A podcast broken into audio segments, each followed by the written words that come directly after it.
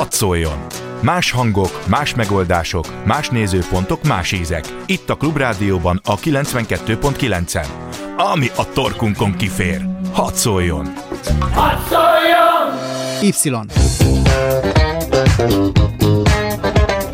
Galavics Patrik generációs műsora. Állandóan azt a rohadt telefont nyomkodják. Köszöntöm a hallgatókat, Galavics Patrik vagyok, ez pedig az Y. Még a múlt év végén tette közzé az Amnesty International azt a felmérést, amit 22 országban készített el az Ipsos Mori az ő felkérésükre, 18 és 25 év közötti fiatalokat kérdezve arról, hogy mit tartanak hazájukban és globálisan a legnagyobb problémának. Erről a kutatásról fogunk ma beszélgetni az Amnesty International Magyarország emberi jogi szakértőjével, Demeter Áronnal, akit köszöntök is a stúdióban. Szia! Szia! Köszöntöm a hallgatókat! Mi volt ez a, ez a felmérés? Miért tartottátok fontosnak, hogy megszülessen?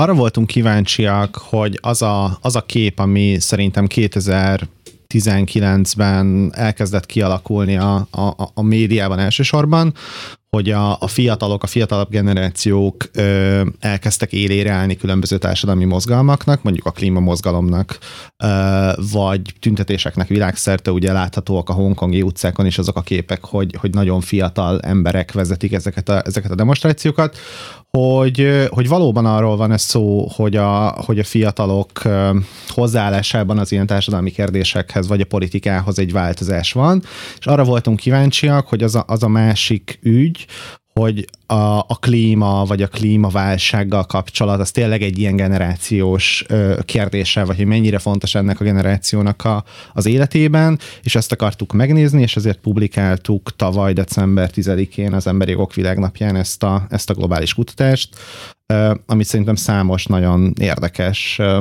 állítást tesz erről a generációról. Ezeket majd végig is futunk ezeken az állításokon azt mondtam ugye, hogy 22 országban készítették el ezt a, ezt a kérdőívet, vagy küldték szét ezt a kérdőívet az Ipsos Morinak a munkatársai. Melyik 22 ország volt ez? Mert elég, elég színes a felhozatal, és hogy mi alapján válogattátok ki, hogy ezek az országok lennének legjobbak. Ugye Magyarország is köztük van. Magyarország is köztük van. Egyébként úgy próbáltuk meg, hogy minden kontinensről válasszunk olyan országokat, amik, amik, amik kvázi az adott területet vagy az adott régiót reprezentálhatják. A, a 22 ország egyébként Argentina, Ausztrália, Ausztria, Brazília, Amerika, az Egyesült Királyság, Kanada, Németország, Magyarország, India, Kenya, Mexikó, Nigéria, Pakisztán, Dél-Afrika, Dél-Korea, Spanyolország, Svédország, Svájc, Tajvan, Tunézia és Ukrajna. Tehát ebben tényleg van minden. Ebben van minden, és ez egy nagyjából egy hónapig zajlott maga az adott felvétel, tavaly szeptember eleje és október eleje között, és azt fontos még tudni erről a kutatásról, hogy nagyjából országonként ez olyan 500 fiatalt jelent, és igyekeztünk életkori nemi és regionális kvótát is alkalmazni, hogy minél pontosabb képet kapjunk az adott, az adott, az adott fiatal közösségről, és egyébként ez egy reprezentatívnak tekinthető kutatás. Ö, jó, hát akkor mik, mik voltak azok a problémák, amiket globálisan azt mondták a fiatalok, hogy ez, ez a leg, legnagyobb gáz?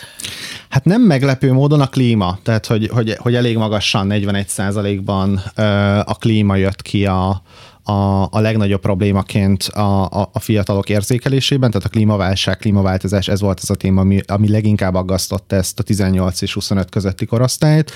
A második picit lemaradva az a környezetszennyezés, a környezeti károk és a környezetkárosítása. Hát azért a kettő. Igen, a környezetszennyezés az nyilván egy ilyen kicsit talán lokálisabb, a klímaválság pedig ugye az egész bolygóra kiterjedő probléma. 30 egy százalékkal egyébként aztán a terrorizmus futott be harmadik helyre, ami szerintem szintén meg, nem meglepő annak a fényében, hogy azért a, a az elmúlt évek egyik ilyen sláger témája az a, az a terrorizmus volt. Igen, nem meglepő, de azért nekem a terrorizmussal kapcsolatban mindig van az az érzésem, és persze senkit nem vigasztal, akit aki mondjuk terrorcselekményben vesztette el a, a hozzátartozóját, de mindig van egy olyan érzésem, hogy ilyen mindig volt, meg adott esetben nem is sokkal kevésbé volt jelen, csak most sokkal többet látjuk a tévében. Igen, illetve hát sokkal többet látjuk, nyilván ez a generáció elsősorban azt hiszem, hogy többet látja mondjuk a, az interneten, meg, meg, meg többet, többet, többet hall róla, meg többet olvas róla, de igen, tehát nyilván ez nem egy olyan szempontból nem egy tudományos felmérés, hogy itt ugye percepciókat néztünk, tehát azt néztük, hogy, hogy egyébként első blikre kvázi mi az, ami, ami eszükbe jut. Ilyen szempontból nyilván az internet, TV médiumoknak a meghatározó hatása, tehát hogy milyen témákat kapnak fel, és milyen témákról írnak gyakran, az, az megkerülhetetlen.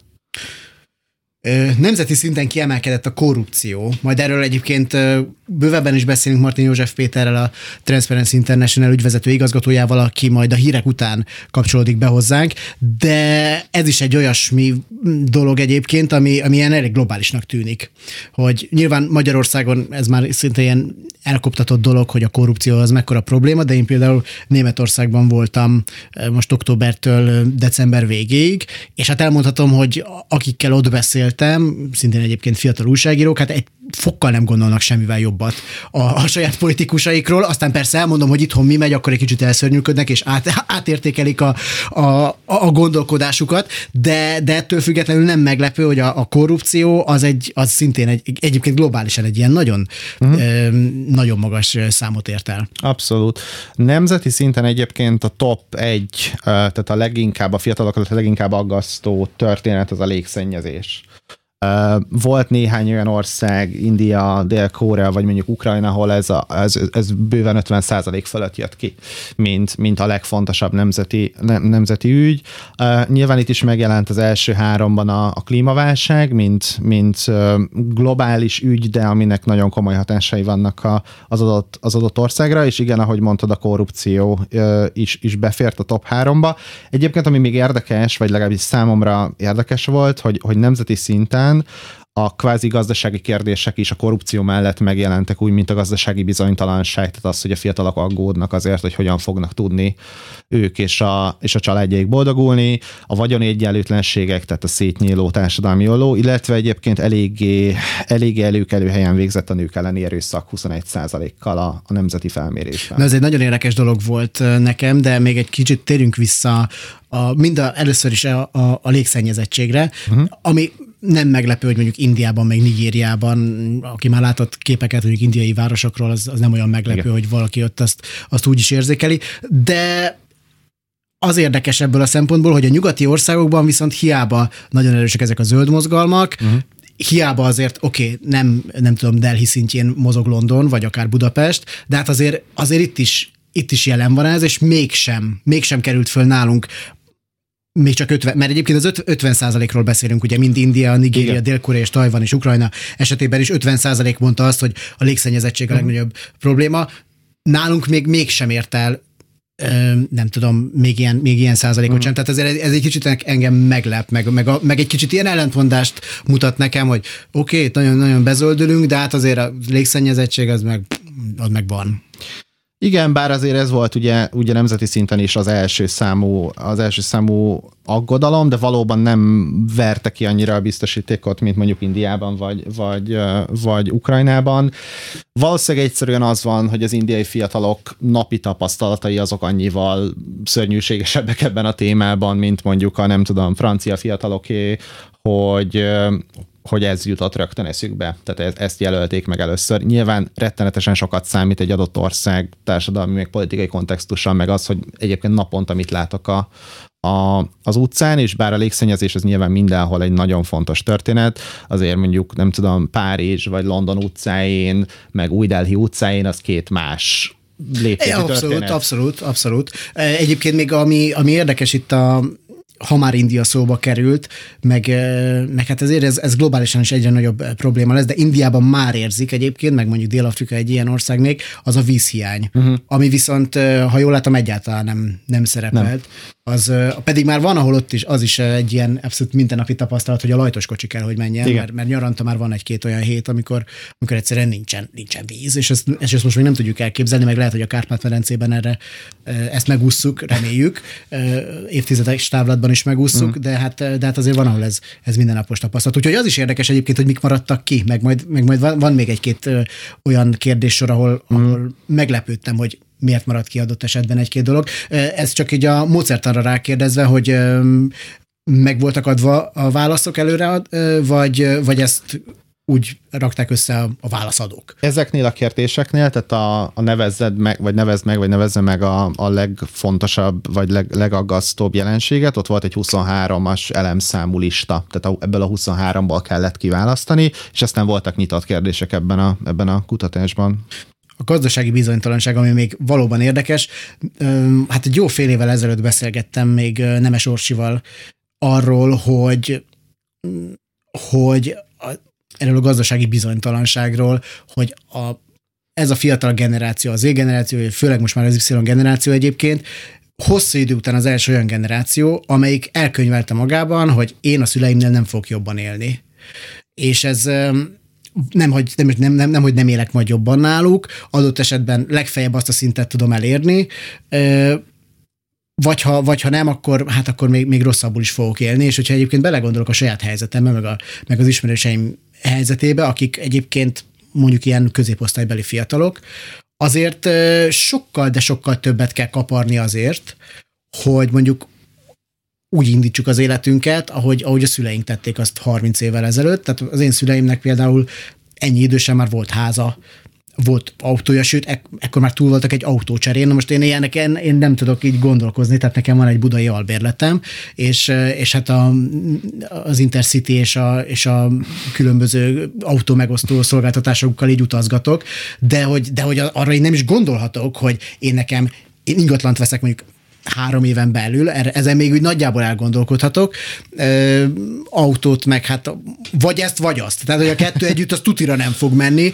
és ezt azért jó, jó érzés látni, hogy, hogy a szomszéd fülye sem zöldebb. Tehát, hogy, hogy ilyen, ilyen kárörvendő legyek, de hogy ez, ez valóban, valóban ott van a, a nem, hát szerintem nem kell messzebb mennünk, mint nem tudom, a budapesti albérletárak tényleg, vagy úgy általában a, a, a, magyarországi, vagy akár egyébként európai szintű lakhatási válság. Tehát, hogy az, hogy igen, valóban az, az hogy egy fiatal milyen esélyekkel tud mondjuk a, a középiskola vagy az egyetem alatt, vagy az egyetem után egyébként mondjuk megfizethető lakhatást találni, az, az egy húsba vágó kérdés. Egyébként nem csak, tehát nem csak Magyarországon. Magyarország egy elég extrém példa, de ez egy abszolút egy európai, de egyébként valószínűleg sok szempontból globális válság is. Tehát, hogy nagyon sok olyan riportot láttunk, nem tudom, hogy San Francisco vagy Los Angeles igen, utcáin, igen, autókban. 5 lyukokat adnak igen, ki, igen, igen, igen. Brutális.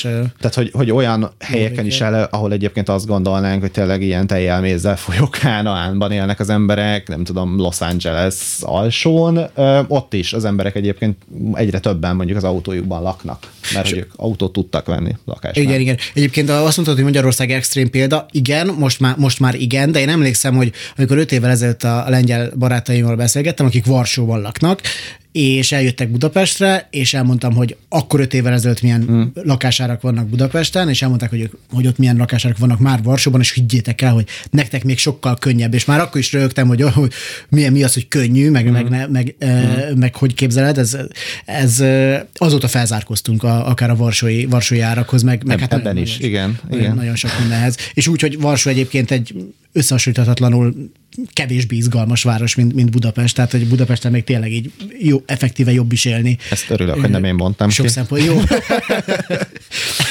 Igen, és ami, ami meglepő egy kicsit, illetve nem meglepő, de azt gyanítom, hogy egy tíz évvel ezelőtti hasonló kutatásban mondjuk nem szerepelt volna a nők elleni erőszak így, ilyen szignifikánsan.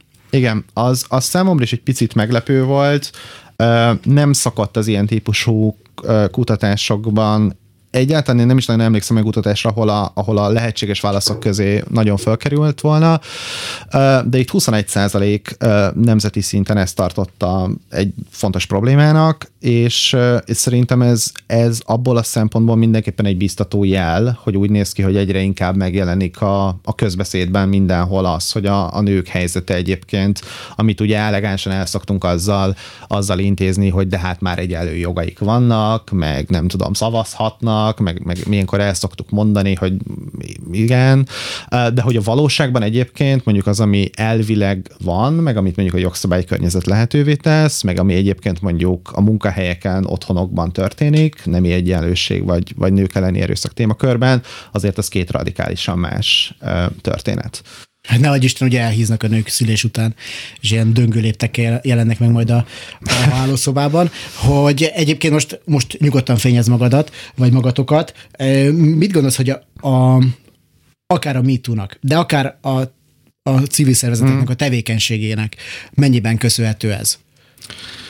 Én azt gondolom, hogy, hogy, hogy igen, uh, már hogy abszolút köszönhető szerintem a MeToo-nak is, a civil szervezeteknek is, meg egyébként azoknak az ilyen, nem tudom, nagyobb celebritásoknak itthon, itthon kevésbé talán, de talán külföldön, tehát fel elsősorban Amerikában, akik, akik elkezdték képviselni ezt az ügyet. Tehát, hogy mindenképpen megjelent a közbeszédben, az is látható, hogy a sajtó is szerintem a korábbinál nagyobb vehemenciával megy neki ezeknek az ügyeknek, meg megy rá ezekre az ügyekre, tehát többet olvasunk többet olvasunk ezekről az ügyekről. Ugye a magyar statisztika az nagyjából, hogy olyan hetente egy nő veszíti életét kapcsolati erőszakban, vagy nők elleni erőszakban, ez eddig is így volt. Tehát, hogy valószínűleg nincsen szignifikánsan több haláleset, mint korábban, kevesebb sincsen, sajnos, viszont, hogy jobban olvasunk róla, és többet tudunk ezekről, a, ezekről az ügyekről, és emiatt egyébként a, az az érzékelése mindenképpen magasabb. Itt igazából a kérdés az nem is az érzékelés, hanem az az, hogy, hogy mi történik aztán ezekben az ügyekben. És ugye amit látunk, hogy egy picit ilyen aktuális példára kössek rá, hogy erre viszont sajnos nagyon könnyű a politikának is rosszul reagálni erre a témára. Ez az ugye, amit a büntető populizmus néven ismerünk, amikor történik valami tényleg felháborító és, és rettenetes ügy, és akkor a politikusok egymás után rárepülnek, és így egymásra licitálva ígérgetnek dolgokat. Igen, általában ilyen szigorú büntetéseket, Igen. és hogy az, az milyen tök jó lesz, pedig hát, hát az már, akivel megtörtént ez a dolog, az vagy mi keveset fogja, fogja vigasztalni, meg hát eleve nem biztos, hogy, hogy az a megoldás, hogy jó, akkor még, még jobban zsúfoljuk tele a börtönöket, és, és, és egyébként meg adott esetben segítségre szoruló emberek helyett inkább ilyen, ilyen megoldásokat hozunk, mert hát nyilván ez Facebook videókban tök jól néz ki, hogy Varga Judit elmondja, hogy most aztán, most aztán rohadt kemények leszünk, és oh, most aztán nem lesz semmi ilyesmi, és kiállunk a nők mellett, csak hát lehet, hogy nem erre lenne szükség, hanem mondjuk egy értelmes ellátórendszerre, ami meg tud védeni adott esetben ilyen, ilyen emberektől. Igen, tehát hogy azt gondolom, hogy ez ugye nyilván egy komplex rendszer, most nem árultam el semmilyen nagyon nagy újdonságot, az biztos egyébként, hogy a, a, a magyar kormánynak jellemzően az a reakciója ezekre a típusú dolgokra, hogy akkor büntessük jobban. Tehát, hogy akkor még több év, ne engedjük ki őket feltételesen, nem tudom. És még a, rohadjon is meg a börtönben Igen, ami, egy, ami, egy, ami egyfajta válasz, viszont egyébként az, hogy a prevencióval, az oktatással, ne adj Isten egyébként az isztambuli egyezménynek a ratifikálásával, amivel ugye a magyar kormány most már nagyjából hat éve adós, amit ugye Varga Judit elegánsan politikai hisztinek minősített, hogy azzal mi van, ami egyébként egyébként mondjuk lehetővé tenni azt, hogy a rendőrök képzéseket kapjanak a témában, hogy azokkal, azokkal mi történik, az nyilván kevésbé szexi, tehát azt nem lehet egy ilyen videóban bejelenteni, hogy egyébként nem tudom, alá ratifikáltuk az isztambuli egyezményt. Ez, a, ez, ez a keménykedés, ez nyilván sokkal, sokkal jobban megy, de ugye azt látható egyébként, hogy, hogy önmagában az, hogyha ha egy bűncselekmény, bármilyen bűncselekményt nem tudom, három csapással büntetünk, vagy valamilyen módon így, így keménykedünk ezekben a történetekben, az önmagában még egyébként nem rettenti el az elkövetőket. Ez egyébként azt is jelenti, egy kiegészítés egyébként ez a nők elleni erőszakhoz, hogy bár tudom, hogy elsőprő többsége a, a családon belüli erőszakoknak az valóban a nők ellen irányul, de azért én jobban örülnék, hogyha úgy önmagában a családon belüli erőszak lenne e, ilyen ilyen bélyeg alatt tartva, mint, mint csak úgy szimplán általában nők elleni erőszak szokott előkerülni. Nekem az sokkal megnyugtatóbb lenne, hogyha az a egyébként kis számú férfi, aki, aki ezt elszenved, és egyébként ugye ők általában homoszexuális kapcsolatokban, ahogy, ahogy tudom, hogy, hogy általában, általában a, a ingatott a fejed.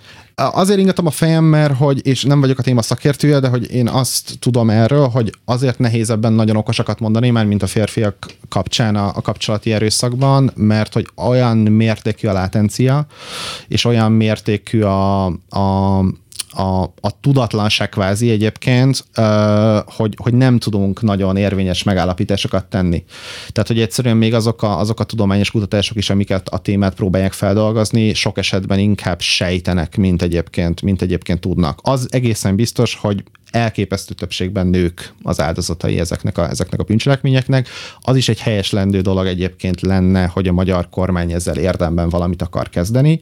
Szerintem még az sem ördögtől való egyébként, hogy a jogszabályi környezetet átnézik. Én amiatt aggódom egy kicsit, hogy ez mennyire valós és egyébként hasznos intézkedések sorozata lesz, és mennyire inkább egy ilyen PR fogás. Ö, igen, és hát inkább a gyerekekre akartam volna, uh-huh. volna kivinni ezt az egészet, mint a férfiakra, mert, mert ők megint egy, egy borzasztó védtelen csoport. Ők, ők még, még a nőknél is védtelenebbek, egy felnőttnél is védtelenebb egy, egy gyerek. Ö, az emberi jogok védelme alapvető az országa jövője szempontjából, 73% egyetért, 11% nem ért egyet, hát ez egy tök jó szám. Az egy nagyon jó szám, szerintem az egyik legjobb szám egyébként ebben a... Ö, és erre a, erre a gondolatra ráfűzve volt még pár olyan ö, kérdésetek, hogy a kormányoknak többet kell törődniük az állampolgáraik jólétével, mint a gazdasági növekedéssel, az emberi jogokat védeni kell, még akkor is, ha annak negatív hatása van a gazdaságra, és ezekre is inkább igen jött ki, már nem annyira elsőprő többséggel, uh-huh. de azért 63% és 60% előbbire és utóbbira. Ö, nagyon kevés időnk van már a hírek előtt, de azért azt elmondom, hogy amikor ezt olvastam, ez egy, ez egy ilyen tök jó dolog. És azt mondtam, hogy ho, ez, ez, ez, ez ilyen jó, hogy még, még le is mondanának arról fiatalok, uh-huh. hogy, hogy a, a gazdasági jólétükről akár a, annak érdekében, hogy a, az emberi jogok érvényesüljenek, de itt eszembe jut az, amit Lakner Zoltán mondott egy kerekasztal beszélgetésen tavaly vagy tavaly előtt, ott a, a cigányság jogaival kapcsolatban uh-huh. voltak kérdések, és egy, egy felmérés, azt hiszem, hogy ez a Policy Agenda végezte, de nem vagyok egészen biztos, és ott is az jött ki, hogy egyébként a magyarok meg a többségi társadalom, inkább így mondom, a többségi társadalom az tök pozitívan viszonyul a, a cigánysághoz, uh-huh. csak hát aztán erre mondta Lakner Zoltán, hogy ezt nem lehet csak így önmagában vizsgálni, vizsgáljuk meg azzal együtt, hogy oké, okay, pozitívan viszonyulunk a cigányokhoz, de eh, tegyük föl akkor azt a kérdést, hogy adott esetben én az anyagi jólétemből ö, vagyok-e hajlandó arra szánni, vagy, vagy egyébként igazságosnak tartom-e azt, hogy felzárkóztatásra még egy, nem tudom, 10-20 milliárd forinttal többet szálljunk, mert akkor már lehet, hogy nem lenne ennyire pozitív a kép. Ez szerintem is így van, és egyébként ebben ez a kutatás sem állítja azt, hogy, hogy, hogy, hogy ez a, az abszolút társadalmi igazság. Nyilván ezeket a kérdéseket ugye úgy lehetne rendesen tudományos alapossággal felmérni, hogyha leültetnénk ezeket, a, ezeket az embereket, akik részt vettek ebben a kutatásban, és ilyen fókuszcsoportos jelleggel egyébként ezeket a kérdéseket feltennénk, hogy hajlandó lennél-e, nem tudom, 5000 forinttal kevesebbet keresni annak érdekében, hogy. Üm, és ott lehet egyébként ezeket, ezeket megválaszolni.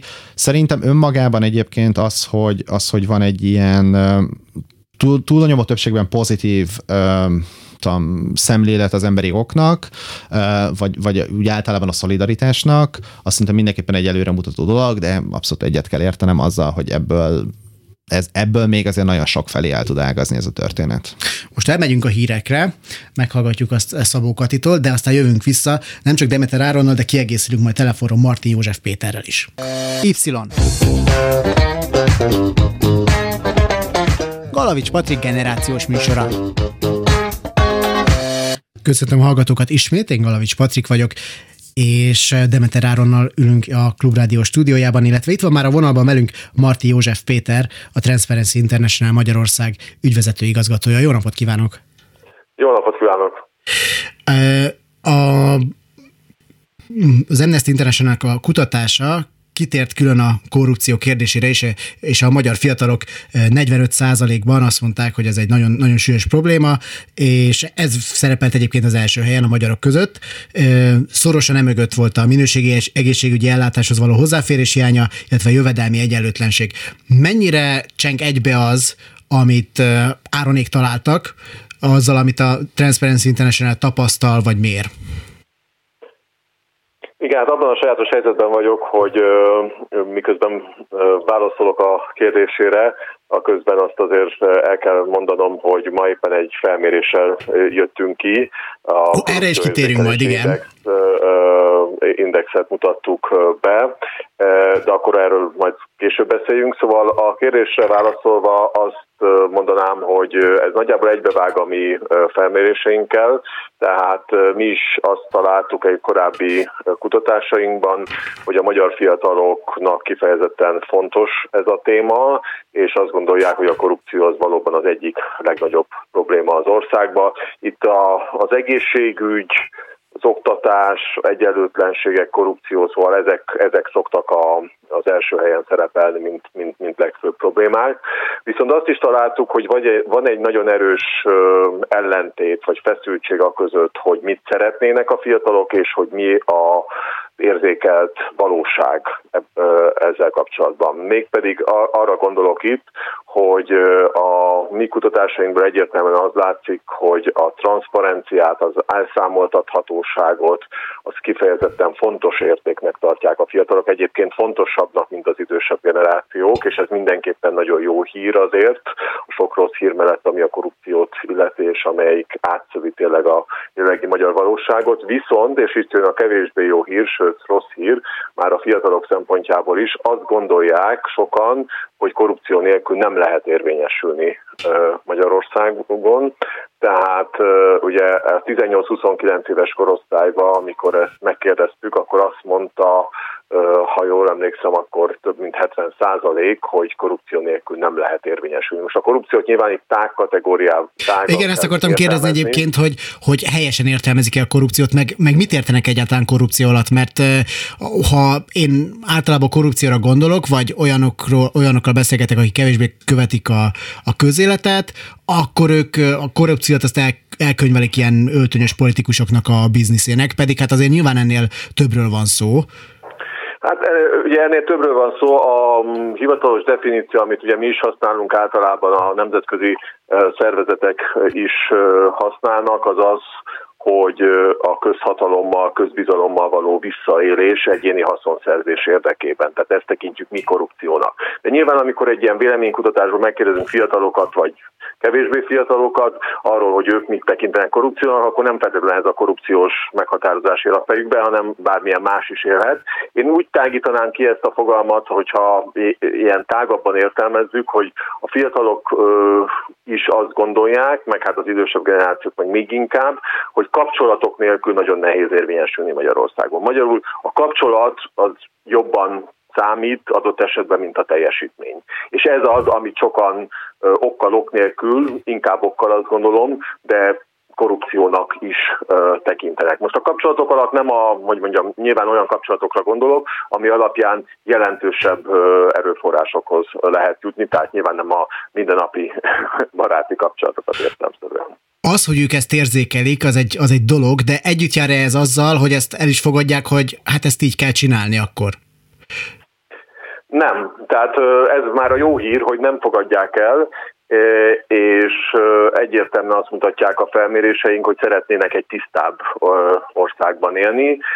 Azt gondolják, hogy a korrupció az, az igenis probléma. Jelzem egyébként az idősebb generációk is azt gondolják, hogy a korrupció az, az, az nagy probléma az országban, de talán a fiatalok még inkább. És amiből viszont egyértelműen van egy generációs eltérés, az az, hogy az átláthatóság és az elszámolhatóság értékeit a fiatalok sokkal inkább magukénak vallják, mint az idősebb generációk.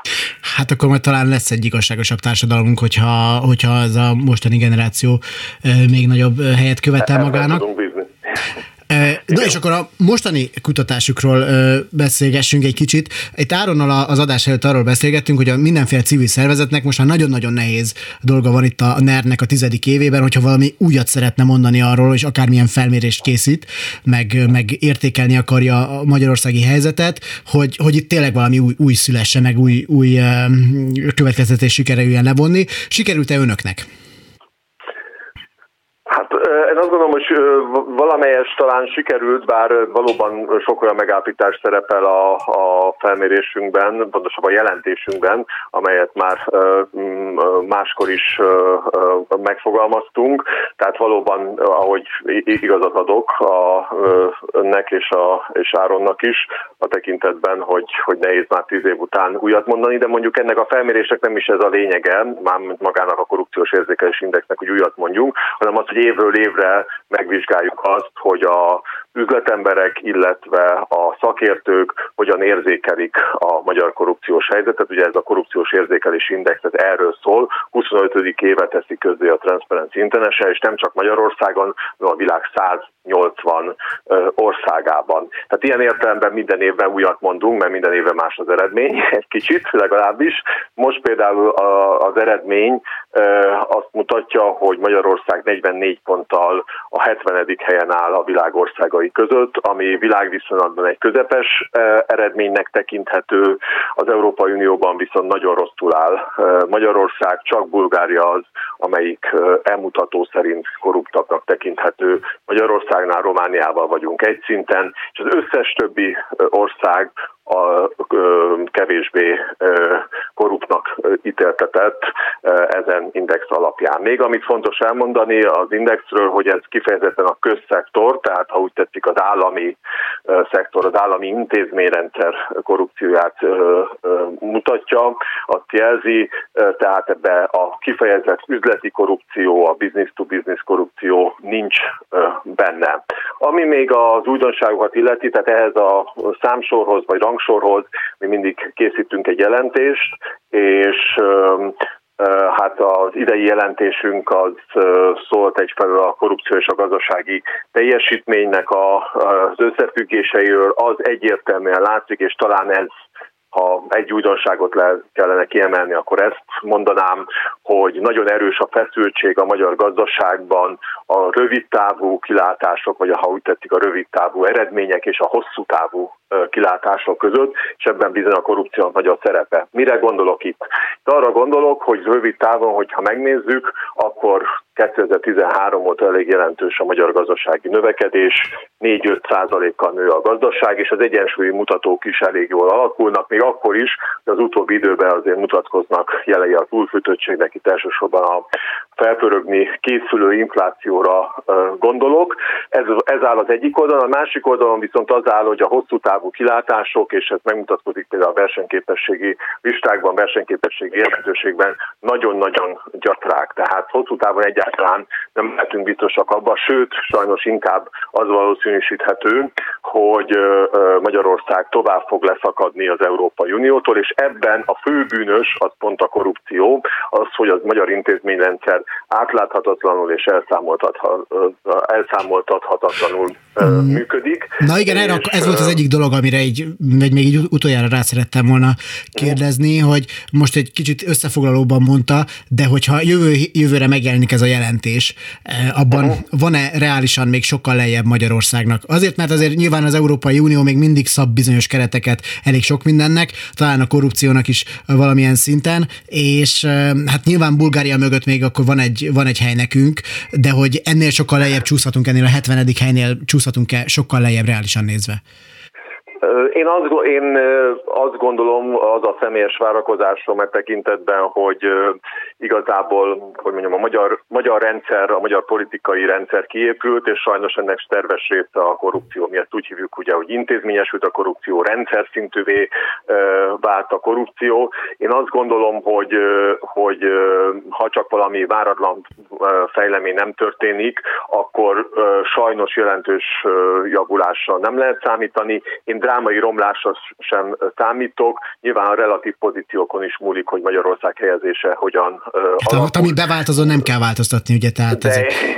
de, de, de én, az, én, én azt gondolom, hogy azt gondolom, hogy nagyon gyökeres változások kellenének, és ez nyilván már a, hogy mondjam, a korrupció túlmutat, már abban az értelemben túlmutat, hogy ahhoz, hogy hogy javuljon a korrupciós helyzet, pontosabban a kormány sikere tudja fölvenni a harcot a korrupció ellen, ahhoz, ahhoz hát nagyon komoly politikai és gazdasági változások kellenek. Például elsődlegesen azt kell megszüntetni, hogy a kormány közpénzszivattyúkon keresztül ne ö, csatornázza ki a közpénzt ö, ö, magánsebekbe. Igen, elsősorban a politikai akarat, akarat hiányzik ehhez. Módon, tehát, tehát valójában, valójában gyakorlatilag a kormány politikájának kellene teljesen megváltozni. És itt még egy utolsó gondolat, hogy, hogy nagyon fontos az, hogy ugye a kormány ehhez ideológiát gyárt, tehát az gyártja, hogy amit mi korrupciónak nevezünk, az, az szerintük nem más, mint a nemzeti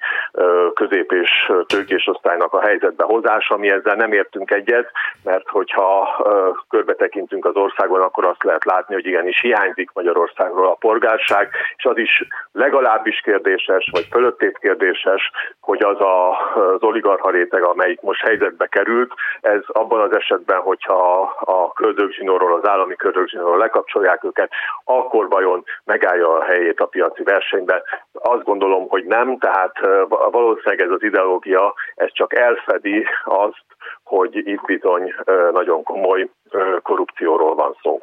A Transparency Internationalnek a jelentésével még további műsorainkban is foglalkozunk.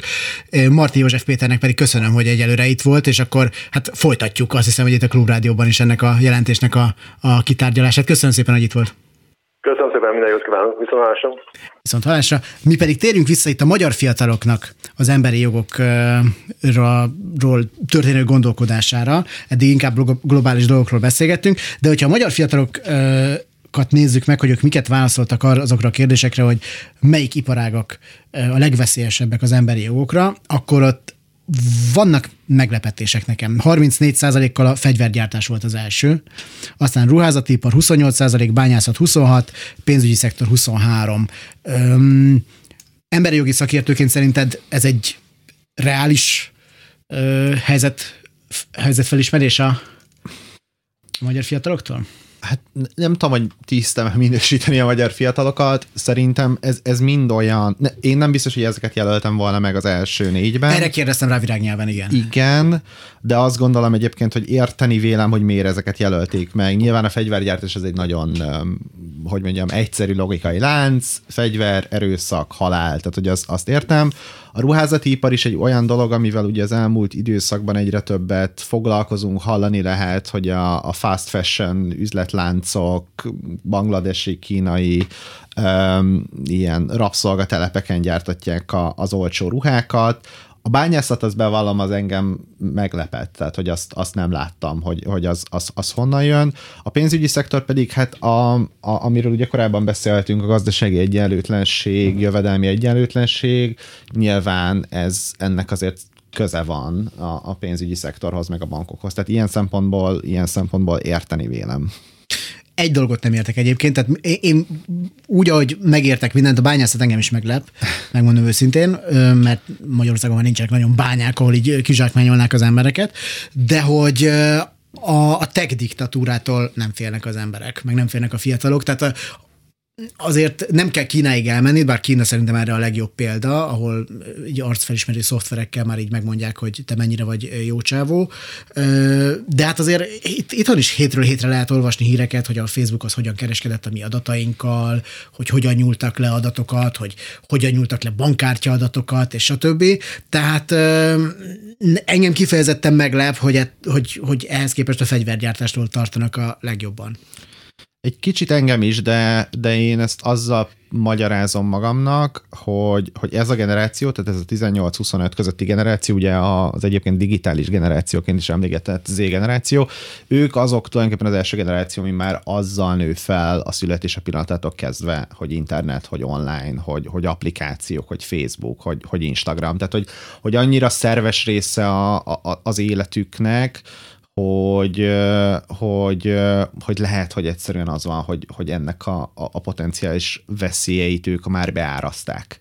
Tehát én nem gondolom azt, hogy ők nem... És elég olcsóra áraszták be. Igen, akkor tehát hogy én nem gondolom azt, hogy ők ne lennének az a tisztában, hogy mondjuk a Facebook, az Instagram vagy a Google mit csinál a, a személyes adataikkal. Nem tudom, hogy milyen mélységben, de szerintem azért valami, valami, valamennyire ezt értik.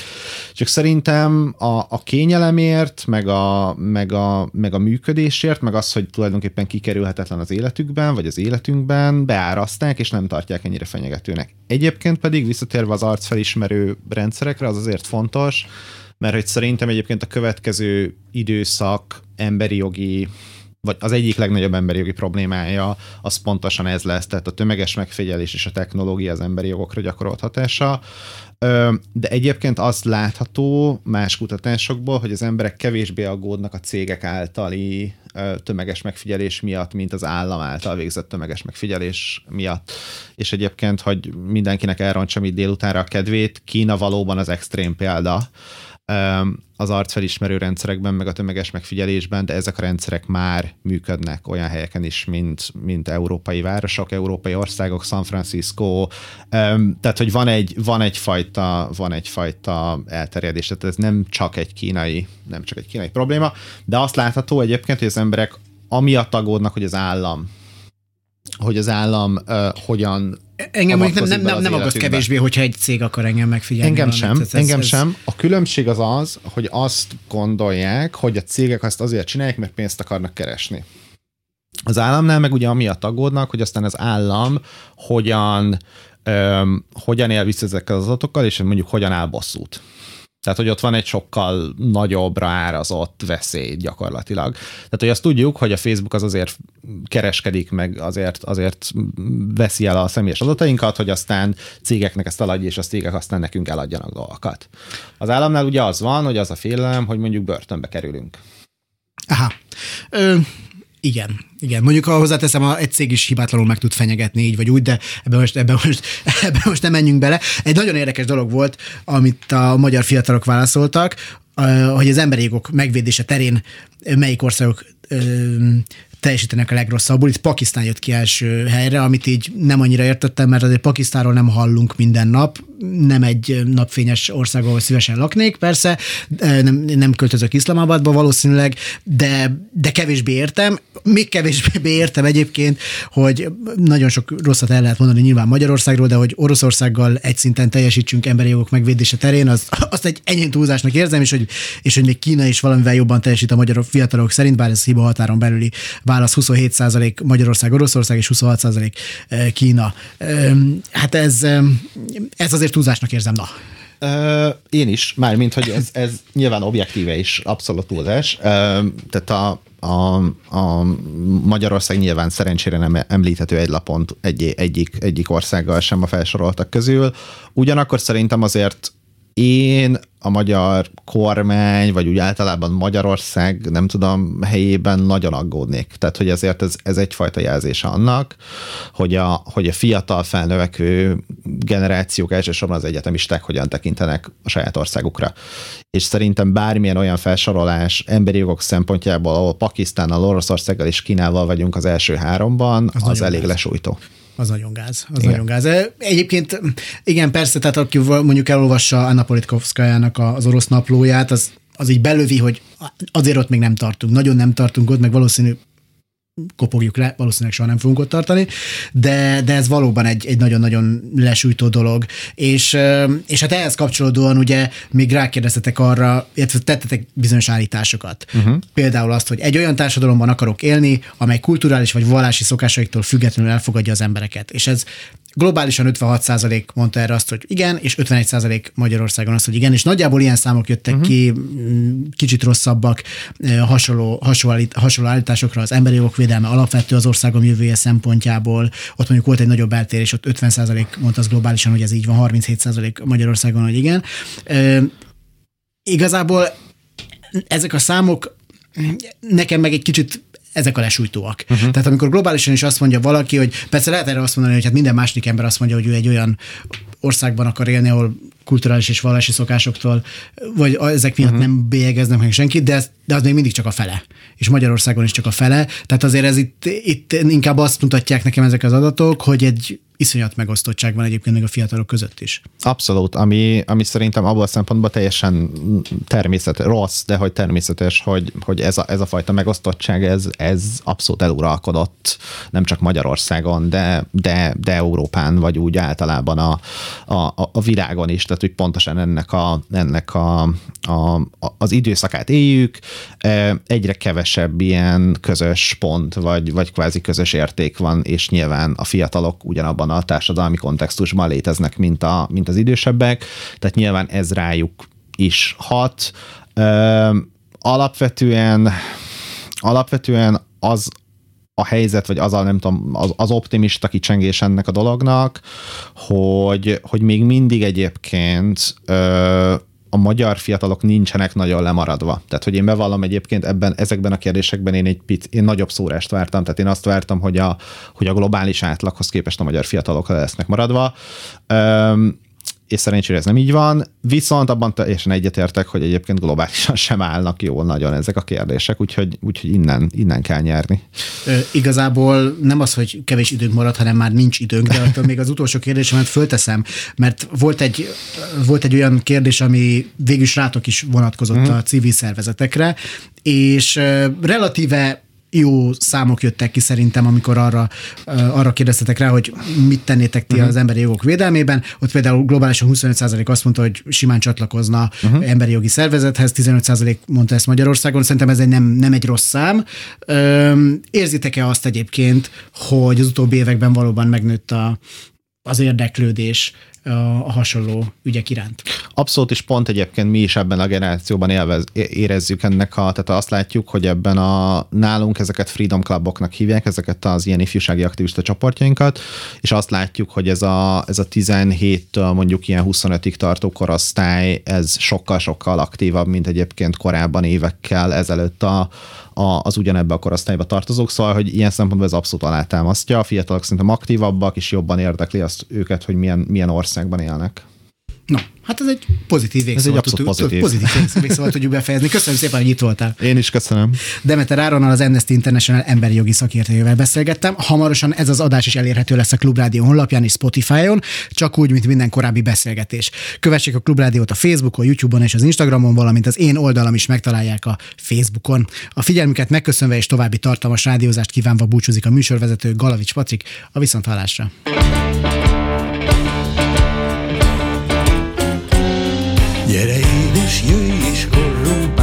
A csókodét mondd meg mi áll. Ez a kis mogyi senkinek sem fáj, kihagyni lenne kár.